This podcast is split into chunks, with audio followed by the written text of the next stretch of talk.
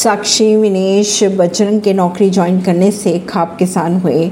नाराज़ जंतर मंतर पर प्रदर्शन टाला गया। कर रेसलर शाह की मुलाकात का पता तक नहीं चला। खाम पंचायत ने 9 जून को होने वाले जंतर मंतर पर प्रदर्शन को टाल दिया है। इन किसान नेताओं ने कुरुक्षेत्र की महापंचायत में अल्टीमेटम दिया था कि 9 जून तक ब्रजभूषण की गिरफ्तारी की जाए तो वे प्रदर्शन करेंगे। लेकिन जंतर मंतर पर पहलवानों का फिर से प्रदर्शन शुरू शुरू कराना मुश्किल लग रहा है। पिछले दिनों दिल्ली पुलिस ने रेसलर्स को जंतर मंतर से हटा दिया था।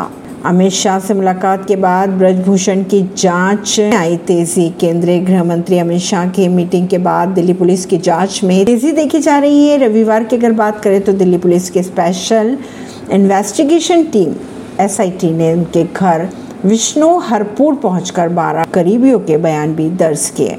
खबरों को जानने के लिए जुड़े रहिए जनता सरिश्ता पॉडकास्ट से। परवीन दिल्ली से।